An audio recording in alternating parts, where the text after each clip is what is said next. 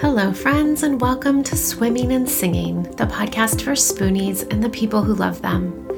I'm Sarah Nelsen, a yoga therapist in Portland, Oregon, and today I'll be talking to Melissa Reynolds, a yoga and meditation teacher who specializes in working with folks with fibromyalgia.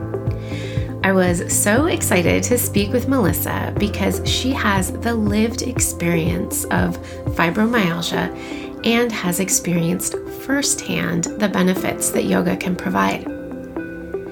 I'm excited for you to hear about the free resources Melissa has on her website, her journey with yoga and fibromyalgia, and to hear about her most recent book. Just a reminder this podcast is for inspiration and information and does not replace medical care or advice. I am not a licensed healthcare professional or mental health therapist.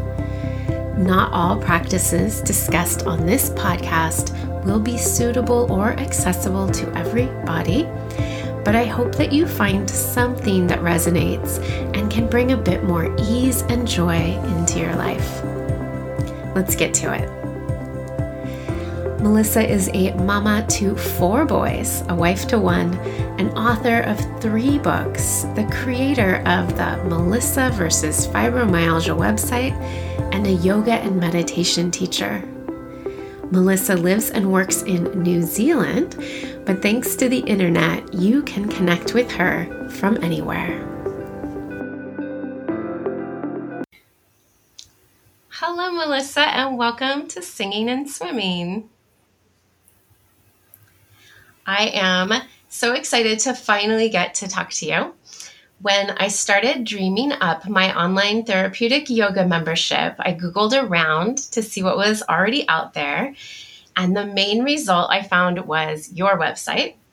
And your website is a wealth of information, and I'll link to it in the show notes. And I hope that people will go and check out the amazing free resources you have on there. Um, but I'd love to start our chat today with a bit of background on you, how you discovered yoga, and how you came to specialize in working with folks with fibromyalgia. Yeah. Well, thank you for having me. Um, it's very exciting. It, it all came across many years. So I have had symptoms for a very long time, and I have always been active but as my symptoms became worse, my activities had to adjust. Uh, and I don't quite know how the idea came about, but I decided that I would ask a yoga instructor to come and give me a session to help me um, tailor a specific yoga session to myself. Uh, so this was maybe eight years, seven or eight years ago now. And I had um, this teacher come and she helped me adapt some salutations to my body. So she gave me uh, a routine I could do on the days I was feeling better and a routine I could do on the days I needed to pull back. And so it never really crossed my mind that yoga was a specific thing or that it couldn't be adapted which I realize is not everybody's journey now, uh, which is a shame.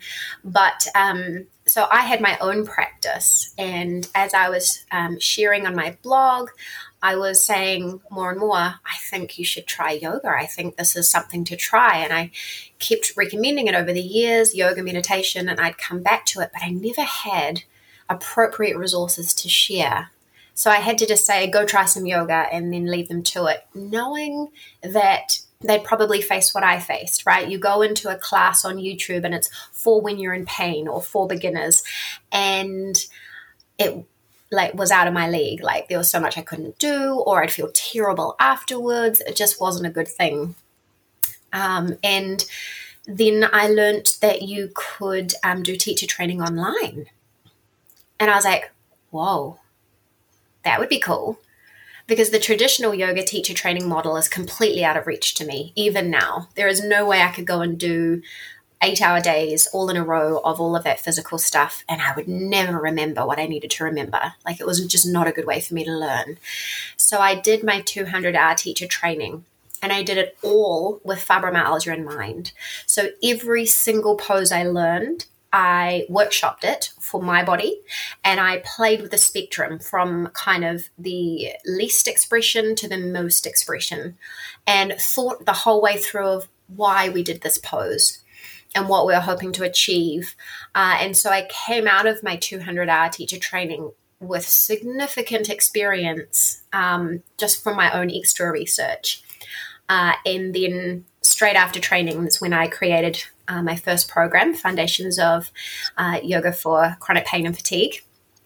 And that is still a program I run to this day. Uh, and it's um, that was my dream, and um, now it's my dream to keep telling people about it. Thank you for sharing. Um, I love that. I love that you came to it through such a, a an unusual way. Actually, I say unusual, but I feel like that's probably the traditional way people came to it, um, to yoga in India, and um, that's so great that that's that was your experience of it. Thank you for sharing. Um, so you've written a few books. They're on your website. And I've just finished reading your newest book, Fibromyalgia Won't Win, and it's fantastic.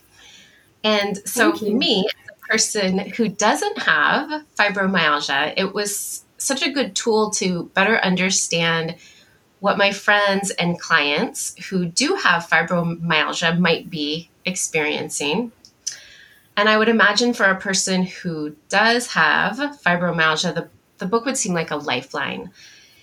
It's a combination of easy to understand education, as well as just a toolbox full of ideas and suggestions based on your own experience to help alleviate some of the symptoms that go along with fibromyalgia. So just want to say congratulations on your book. It's it's an incredible book. Thank it also you. yeah, there's a ton of research um, studies that you uh, link to as well. So it is a it's a great book, and I highly recommend it. And I noticed that both the title of your book and the title of your website have fibromyalgia in the titles, and I understand that as your lived experience. But I'm just wondering, do you think the book and the resources on your website are applicable to folks with other sorts of chronic illnesses as well? Yeah, for sure.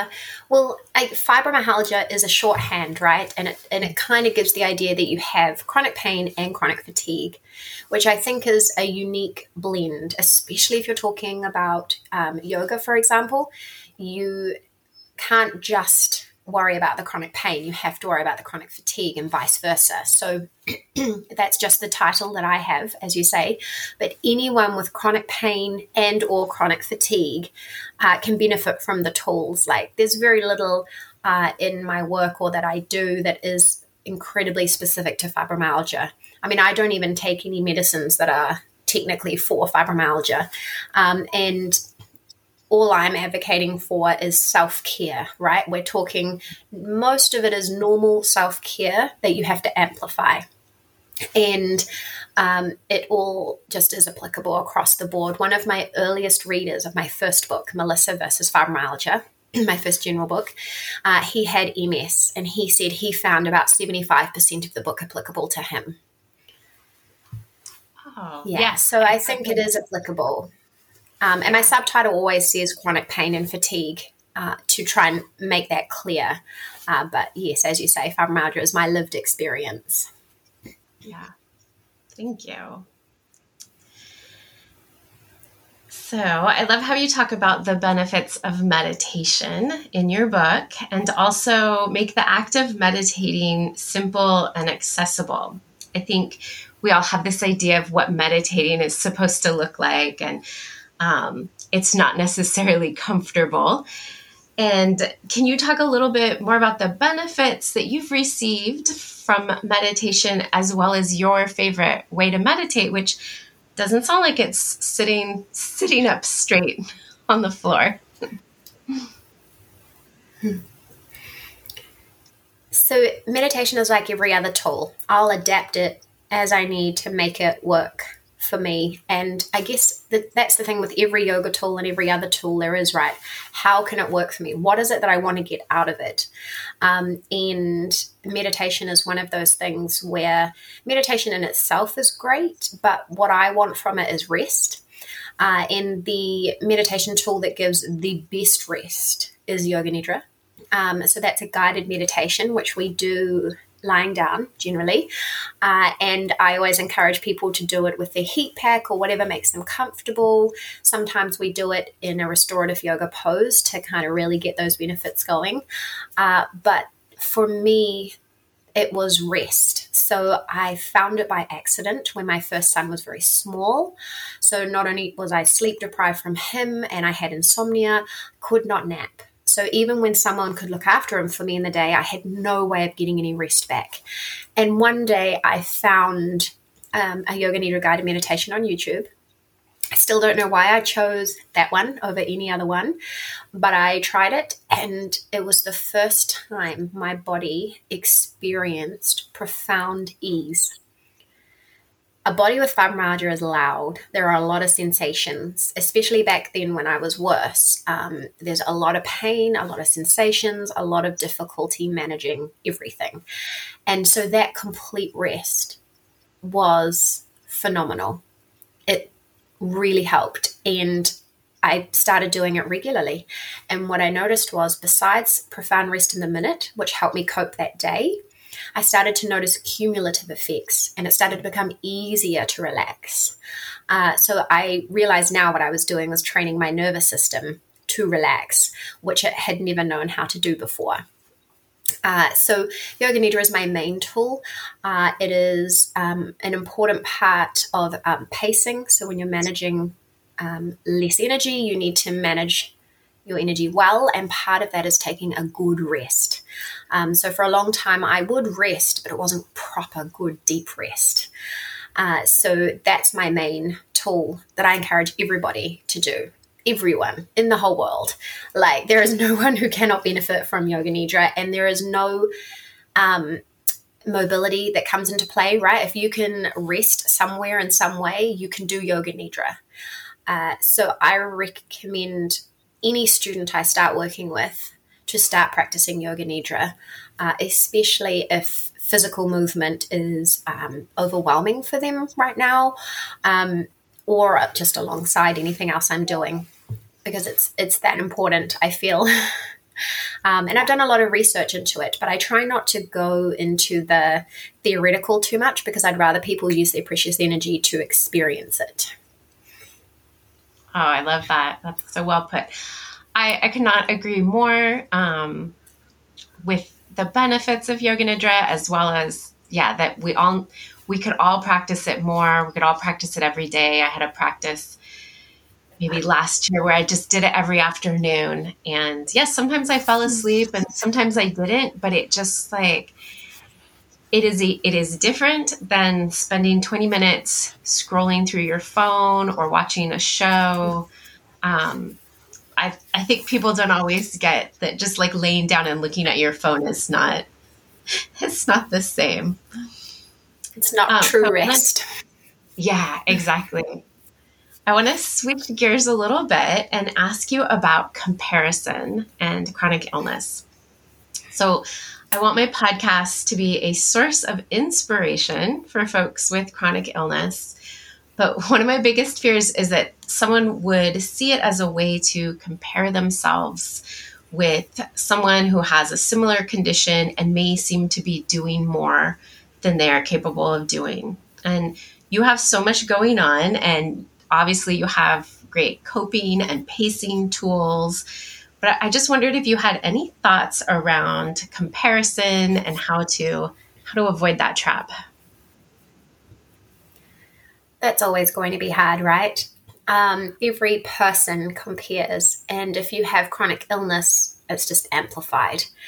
But I try to be really open and honest about where I am on my journey, and I try to be on the one hand, I try to be very clear that I'm not peddling any magnificent like treatment or cure. And I think sometimes maybe because I'm so focused on that, I forget to explain how far I've come. But um, you can't compare anything. Like the situation I'm in in my health right now is so different to what I was eight years ago, right? So it depends on your pain and fatigue levels. Uh, and I don't believe in sacrificing your quality of life for your functionality. Um, so you really have to be guided by what your energy levels are. But right now, yeah, people think, oh, she's got four children and a blog and a job and she writes books. Well, I don't do it all at the exact same time. Uh, my job is 12 hours a week. Um, so it's not a full time job. Uh, I do sometimes do more hours, but it's not full time. Uh, and my blog is all scheduled ahead. Um, and sometimes things have to fall by the wayside. There are a lot of tasks I need to do on my blog that are not getting done right now because I don't have the energy to spare. Uh, and you, there's a lot of things you have to just prioritize, right? And um, so whatever it looks like I'm doing, uh, you have to know that it's it's not always the full picture, especially online. I try to be really honest and share honest updates on Instagram. But of course, I, I like to be optimistic and hopeful as well. So I'm not going to go on and be like negative or anything. Um, so it is really hard. So you can't look at the sum or the end of something. You know, I might have created this book, but I didn't create it all at once. Um, it's been a slow journey for a long time. Uh, but that comparison is really hard, and that happens with yoga as well. And that's one thing I really strive to bust as a myth that idea that what you're aiming for is a specific expression of a pose or a specific number of minutes of practice. The outcome of yoga should be the betterment of your quality of life, whatever that looks like. Um, and for a lot of people, there's actually a sense of loss there as well. I have a student who gets really frustrated because she used to be able to do, you know, what people think of as yoga, you know, with those big physical poses and, and longer classes. And now we're really coming back to seated and bed yoga. Um, and that's hard. That's like an internal personal work to do. Um, but I hope by creating my resources and showing um, that you can do it in your bed, that you can do it for five minutes, helps alleviate that a little bit. yeah, that's a good reminder that um, we're not always comparing ourselves with another person. Sometimes we're comparing ourselves with, you know, who we used to be and what we used to be able to do. Um, and I loved, you mentioned both of these things. I loved that they came across in your book that you know your your two kind of pet peeves with the yoga industry one that like it's going to cure everything like that that standalone like yoga will will cure your fill in the blank um, and then mm-hmm. also that yoga is this certain thing that you have to be able to do these things with your body for this amount of time um, mm-hmm. very much very much relate with with those um so just to wrap up, as I mentioned earlier, there are a ton, a ton of free resources on your website. Like it's just, someone could just spend a lot of great time going through looking at the different options and opportunities there. But you also have a free, uh, you also have a couple of free mini courses on your website. And I would love to hear a little bit more about the mini courses. Sure, yeah. So one of them is you versus fibromyalgia. And I created that as a companion to the Melissa versus fibromyalgia book. Uh, so I was thinking about, you know, if someone read the book, what would they do next? And so I wanted to make it practical. Uh, so the You versus fibromyalgia takes you through um, six short lessons with some guidance on how to enact um, those lessons. Uh, and there's some free printables as well to help um, along that journey. So that's one of my free um, offerings. and the other one is my four favorite yoga tools that people can try in 10 minutes. Uh, I call it um, a challenge, but it, it, that can be sound a bit scary, but it's it's four 10 minute um, classes where you can see the options that yoga offers us and you can see what it can offer you and just experience it. Because I think people can get really put off, as you say, they have this idea of what yoga might be or they're really put off because they have heard people claiming it will like make a massive difference or cure them.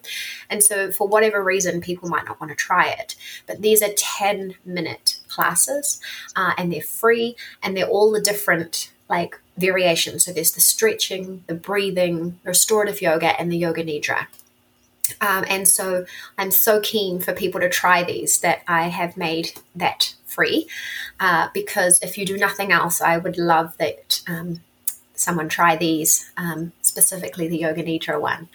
Uh, so, yeah, those are my two free mini courses. Awesome. Thank you. That's so that's so wonderful. Again, I will link to those in the show notes and and hopefully we'll have some people try those out. Um, thank so much for spending some time with me today and um, and chatting. I love to chat about yoga and how it can help and hear about people's journeys. So I really appreciate you taking time out. Obviously, you're a very busy person, so thank, thank you, you, so much for having me. I love talking about it too. Thanks, Melissa.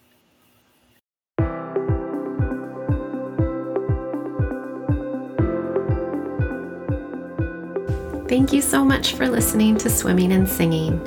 If you're interested in working with me or joining my online therapeutic yoga membership, head to my website at bit.ly slash yoga therapy for spoonies. And there you'll also find a link to a free Yoga in Bed three part course. Links and contact information for me and my guests can be found in the show notes. If you like what you've heard, please share, rate, and review this podcast. If you have thoughts or comments you'd like to share with me, please reach out. I'd love to hear from you. Until next time, keep swimming and keep singing.